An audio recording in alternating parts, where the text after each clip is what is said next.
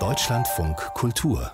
Länderreport wir haben es ja eben gehört, in Mecklenburg-Vorpommern sind viele Eltern überhaupt nicht glücklich mit diesen Schnelltests, den ihre Kleinen ja oft selbst machen sollen. Aber wie sieht es denn bei den größeren Kindern und auch bei den Jugendlichen aus?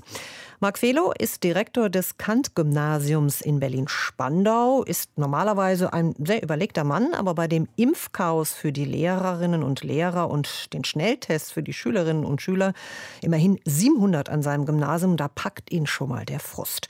Vor allem beim Thema Impfen und testen? Na, die Kolleginnen und Kollegen sind schon ähm, eher verwundert aktuell, dass das doch so weitergeht wie vor den Ferien. Die Testungen sind überwiegend eher positiv aufgenommen, würde ich sagen. Also so, dass da Tests jetzt kommen. Wir fühlen uns dadurch, glaube ich, ein bisschen sicherer, wobei ähm, noch völlig unklar ist, wie die Tests ja genau umgesetzt werden sollen. Das wollte ich gerade nachfragen. Wie läuft es denn mit dem Testen? Sie haben ja auch Ihren Unmut bei Twitter Luft gemacht, dass das alles so schleppend geht und dass da so ein Wirrwarr herrscht. Haben Sie jetzt irgendwie Klarheit? Nee, haben wir leider immer noch nicht. Also das, was mir offiziell vorliegt, ist die Pressemitteilung der Senatsverwaltung, die dann aber ja sozusagen vor Tagen schon dann über Twitter und so auch bekannt gegeben wird. Aber das ähm, genaue Rundschreiben der Senatsverwaltung, das fehlt noch. Das heißt, jeder denkt, hey, jetzt müsste doch alles klar sein. Es ist aber ein Rundschreiben angekündigt für uns Schulen und auf das warte ich natürlich, denn ähm, natürlich fragen mich die Kolleginnen und Kollegen, wie machen wir das denn dann am Montag? Und auch erste Eltern fragen natürlich nach. Test selber haben wir erhalten. Das heißt, immer mal wieder kommt jemand von der Post und liefert hier ein Paket ab. Und ich freue mich auch drüber. Und die Schwierigkeit dabei ist, dass es so zwei, drei verschiedene Anbieter gibt. Die Pakete kommen natürlich in unterschiedlichen Größen an. Ähm, das heißt, dann sind dann Kisten mit für 25 Kinder eigentlich, aber gibt es nur ein Fläschchen dazu. Das kann ich also nicht an 25 verteilen. Das ist ein bisschen schwierig. Und wie machen Sie das? Wie läuft das bei Ihnen? Das heute entscheiden sollte, würde ich sagen, wir machen montags und donnerstags früh morgens in der ersten Stunde eine Testung. Das heißt, der Kollege oder die Kollegin, die die Kinder dann haben, gehen mit denen in den Klassenraum und äh, wir nehmen uns dann die nötige Zeit, um dann auch wirklich alle durchzutesten. Montags und Donnerstags deswegen, weil wir da, ähm, wir haben A- und B-Gruppen, die kommen dann jeweils neu auch immer in die Schule. Das heißt, immer wenn ein Kind nach einer gewissen Zeit wieder neu in die Schule kommt, wollen wir es natürlich gerne testen. Wie geht es denn mit der Impfung der Lehrer weiter? Das war ja auch in Berlin ein großes Hin und Her mit den Impfterminen. Ist man da ein Stück weitergekommen? Das Frustpotenzial ist immer noch sehr groß, denn ähm, es gibt noch keine Lösung für die Oberschulen. Also erstmal muss man sagen, haben sich viele schon sehr gefreut, als dann auch die Einladung für die Oberschulen kam. Berlin hat es so gemacht, dass man ja erst Grund- und Förderschulen da bedacht hat. Die hatten ihre Einladungen bekommen. Und ähm, natürlich, wenn man jetzt an der Oberschule arbeitet, sieht man den Unterschied nicht so groß, warum wir dann nicht geimpft werden. Von daher war die Ankündigung der Senatsverwaltung, sich auch um die Lehrkräfte zu kümmern, super positiv aufgenommen worden. Und ich hatte das erste Mal seit langem wieder das Gefühl, hey, in meinem Kollegium gibt es sowas wie eine gute Stimmung. Also man hat sich gefreut, da passiert was.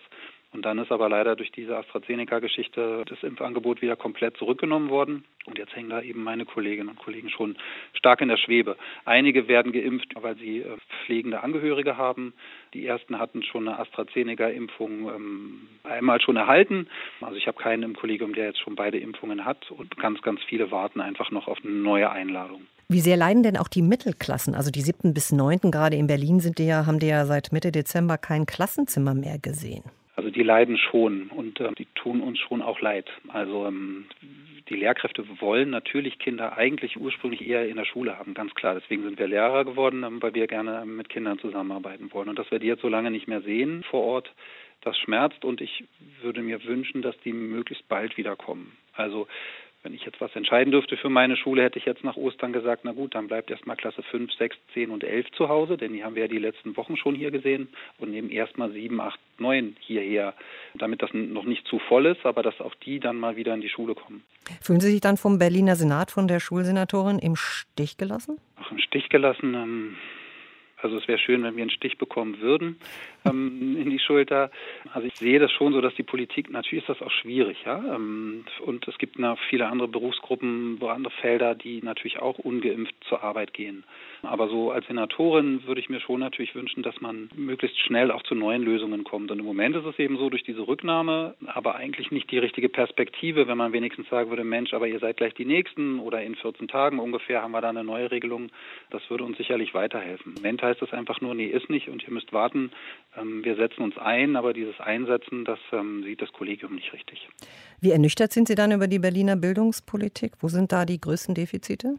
Vieles habe ich bereits früher schon, auch vor Corona, eigentlich an der Berliner Bildungspolitik bemängelt, dass ich denke, Mensch, da ist eigentlich viel Potenzial, was man machen müsste. Ähm, die fehlenden Lehrkräfte, die vollen Klassen, die Ausstattung der Schulen, Digitalisierung, das war eigentlich vor Corona ja auch schon ein Thema. Ja, eigentlich finde ich es schade, dass wir jetzt nach einem Jahr ähm, immer noch nicht so viel weiter sind. Also jetzt gibt es zwar die Tests, aber ähm, so dass jetzt Schulen umfangreich ausgestattet sind in Sachen Digitalität ist es nicht passiert, das ist nicht gekommen. Luftfilter. Ich habe jetzt drei geschickt bekommen. Große Anlagen, die dürfen wir nicht benutzen aktuell, weil noch nicht geklärt ist, wer eigentlich die Kosten für die Filterwartung übernimmt. Und das sind schon so Punkte, ähm, da würde ich mir wünschen, dass wir da schon weiter wären jetzt nach einem Jahr Corona. Nun, es gibt es ja das neue Infektionsschutzgesetz, also es ist noch nicht ganz durch, aber es soll ja dann auch verabschiedet werden, auch durch den Bundesrat gehen. Und das sagt ja, dass die Schulen dicht machen müssen ab einer Inzidenz von 200. Gehen Sie damit? Na, die Schwierigkeit wird wahrscheinlich wieder sein, es an dieser einen Zahl festzumachen. Eigentlich finde ich es gut, wenn wir eine Regelung haben und wenn die Regelung durchaus auch vielleicht mal bundesweit möglichst einheitlich ist. Also ich glaube, dass wenn in einem Landkreis, wenn man eine Zahl jetzt festlegt und sagt, hier bei 200 macht eine Schule zu, dann finde ich das schon fair, dass das sowohl in Schleswig-Holstein als auch in Berlin passiert. Denn da sehe ich keinen anderen Grund, ähm, warum das in einem, also warum man da Unterschiede machen sollte.